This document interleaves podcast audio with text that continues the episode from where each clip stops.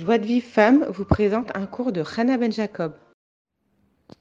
Bonsoir à toutes, j'espère que vous allez bien, que vous avez passé une bonne, euh, fête de l'Akba Omer. Euh, donc en fait, on avait, je vous avais dit la semaine dernière qu'on avait terminé le jardin des louanges et qu'on a on euh, la sagesse féminine. Donc comme c'est euh, en fait le livre, le, Ravarouche, il demande à ce que uniquement les femmes lisent ce livre et pas les hommes. Donc en fait, ces audios-là, si les filles, enfin j'ai vu qu'il y a une fille qui m'a dit qu'elle qu'elle transfère qu'elle transfère les audios et qu'il y a un homme qui qui lui a demandé une question et tout. Donc, si vous, pouvez faire attention à, à, garder ces, ces, audios que euh, pour des femmes, à transférer que à des femmes, parce que c'est vraiment la volonté du Ravarouche que chaque femme, elle, elle étudie ce qu'elle a à faire et chaque homme, il a étudié à, à étudier ce qu'il a à faire pour pas qu'après, euh, les femmes, disent, ouais, pourquoi il fait pas bien ça? Et je pense que c'est la raison, hein, pour pas que la femme, sache ce que doit faire l'homme et elle reproche à son mari de pas faire ce qu'il doit faire. Et euh, mis à part ça, bon, bah... Euh, je préfère que les, les audios ils soient, ils soient réservés aux femmes. Voilà. Euh, donc du coup, en fait, là, maintenant, c'est super parce que en fait, ce, ce livre-là, La sagesse féminine, il n'est pas réservé que aux femmes. Il s'adresse aussi, à, je pense, aux jeunes filles. Parce que déjà, au début, le premier chapitre, c'est sur le shidour. Donc, comment trouver son conjoint. Et, euh, et mis à part ça, donc après, il y a un chapitre pour la fiancée. Donc, celle qui s'est fiancée, qu'est-ce qu'elle doit faire, que... Voilà. Et puis, à l'intérieur du livre, donc c'est sûr qu'il parle de, bah, surtout de la relation entre la femme et, son mari, mais il parle aussi euh, de la gestion du budget, comme je vous avais dit la dernière fois. Il parle aussi euh, bah, de la, relation entre la femme et ses copines. Euh, il parle de de bah de, de pas vexer les de faire attention à pas vexer les, autres donc ça s'adresse à tout, à toutes les femmes ça s'adresse pas que aux femmes mariées c'est pour ça qu'on va, on va d'étudier ce, ce, ce sujet-là et n'hésitez pas à, euh, en parler à vos, à vos amis qui sont pas mariés. Surtout sur le premier chapitre sur les Shidorim qui est extraordinaire. Et euh, en fait, euh, je, je, on va le faire en, deux fois, je pense.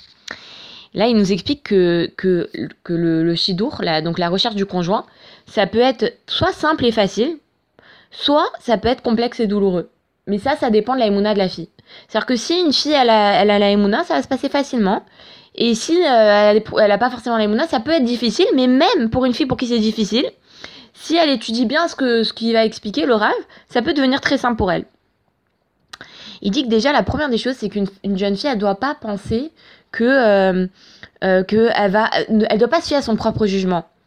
Parce que parce qu'en fait, on peut pas, on n'est pas au niveau de savoir quelle est la personne qui correspond à notre neshama, quelle est la, la personne avec qui, bah, qui, qui vraiment avec qui on va pouvoir s'entendre toute notre vie et tout ça. Ça, c'est que les grandes sadikim, c'est que le harizal qui, qui scrutait les neshamot. Et nous, on peut, on peut pas, même si on, on connaît toutes les, on fait toutes les vérifications possibles et inimaginables sur une personne, ben en réalité, et imaginables sur une personne, en réalité, on pourra pas savoir D'ailleurs, les gens, ils vous disent, euh, oui, elle m'a montré un visage avant le mariage, et après le mariage, c'est pas du tout la même personne. Et, euh, et donc du coup, ça veut dire que bon, il faut pas, il faut pas faire toutes les vérifications. Enfin, c'est sûr qu'il faut, il faut essayer de savoir à qui on s'adresse.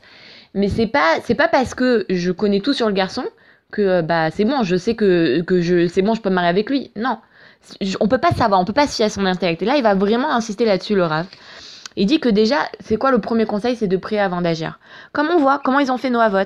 Quand Avram il a envoyé Eliezer pour trouver une femme à, à Qu'est-ce qu'il a fait? Il lui a dit Hachem, le Dieu du ciel, du ciel, te fera précéder par son envoyé. Donc Eliezer, quand il est parti chercher une femme à, à il a commencé par prier et ensuite il est passé à l'action. Et on voit Léa, notre, notre mère, qui était destinée à Esav, qui est un rachat. Euh, elle a tellement prié et pleuré pour pas se marier avec Esav qu'on dit que ses yeux ils étaient ternes, tellement elle a pleuré. Je sais plus si elle avait plus de cils ou de sourcils, mais elle a tellement, tellement pleuré que, euh, que, que pour nous montrer combien elle a prié et qu'à la fin, non seulement elle s'est mariée avec Yaakov, mais elle s'est mariée la première. Elle a eu six enfants, la majorité des tribus. Elle a eu Yehuda, celui dont Machar descend, et elle a été enterrée avec Yaakov par le srout de ses prières. Alors que Rachel, qui était destinée à Yaakov, elle s'est pas mariée la première, elle n'est pas tout de suite tombée enceinte, elle est morte en couche, et elle n'a pas été enterrée avec Yaakov. Tout ça pour nous apprendre en fait que nous, on doit commencer par prier et vraiment demander à Hachem que euh, qui nous guide parce que c'est ça la vraie réussite. C'est que c'est que dans la prière. Même d'ailleurs le Chazonish il le dit à propos de l'éducation des enfants. Il dit la plus grande ishtadlout, ça veut dire la, plus grande part qu'on a à faire dans l'éducation des enfants, c'est la prière. Et ben je pense que ça, ça marche aussi pour le zivoug. La plus grande ishtadlout qu'on peut faire pour le zivoug, c'est de prier pour le zivoug. Comme elle a fait Léa, elle a fait que prier. Et donc elle a complètement changé son mazal. Et c'est pour ça que le Rav dit que la jeune fille, elle doit pas du tout euh, se, euh, se, fier à l'appréciation de ses yeux, ni au jugement de son intellect, mais elle doit se livrer complètement entre les mains d'Hachem. Et elle doit prier, être confiante que Hachem, il l'amènera jusqu'au mariage et au-delà. Et donc elle doit, elle doit demander à Hachem, si elle n'arrive pas à se fier, elle doit dire à Hachem, toi tu sais qui est mon conjoint, et je ne me fie qu'à toi. De grâce, permets-moi de le rencontrer sans confusion. Et elle doit multiplier les prières pour qu'Hachem il l'éclaire. Et avant chaque rencontre, elle doit demander à Hachem qu'il lui ouvre les yeux et qu'il lui fasse faire choisir sans le moindre doute, sans peur ni suspicion. Et, euh, et, euh, et, elle doit lui dire aide-moi à décider avec justesse durant cette rencontre car je ne possède pas les moyens de savoir quoi que ce soit dans le domaine des présentations. Je me fie donc à toi, inspire-moi le juste conseil. Il dit qu'elle doit prier pour, pour euh, vraiment avant chaque rencontre.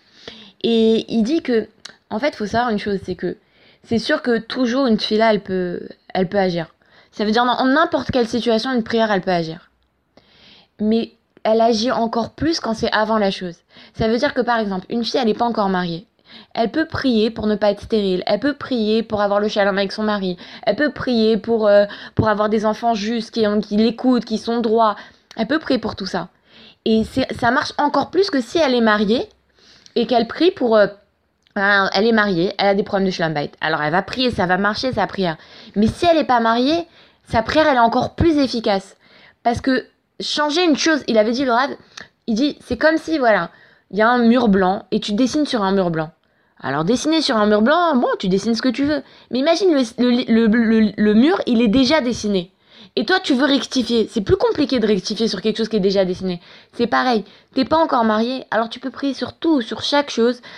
Et ta prière, elle est encore plus efficace que si tu étais marié. Et donc, il dit, que la jeune fille, dès qu'elle va, avant de, déjà de se lancer dans, les, dans la rencontre de son, de son mari, il faut qu'elle prie pour que toutes les rencontres elles se déroulent facilement et rapidement, qu'elles soient pas trop nombreuses, parce que quand elles sont trop nombreuses, après ça crée de la confusion.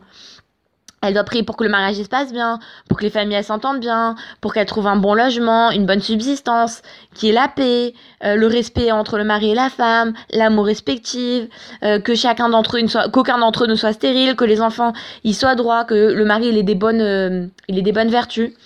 Et, et, et du coup, voilà, il faut vraiment vraiment multiplier les tuettes. J'arrête pour pour ce soir à ce niveau-là.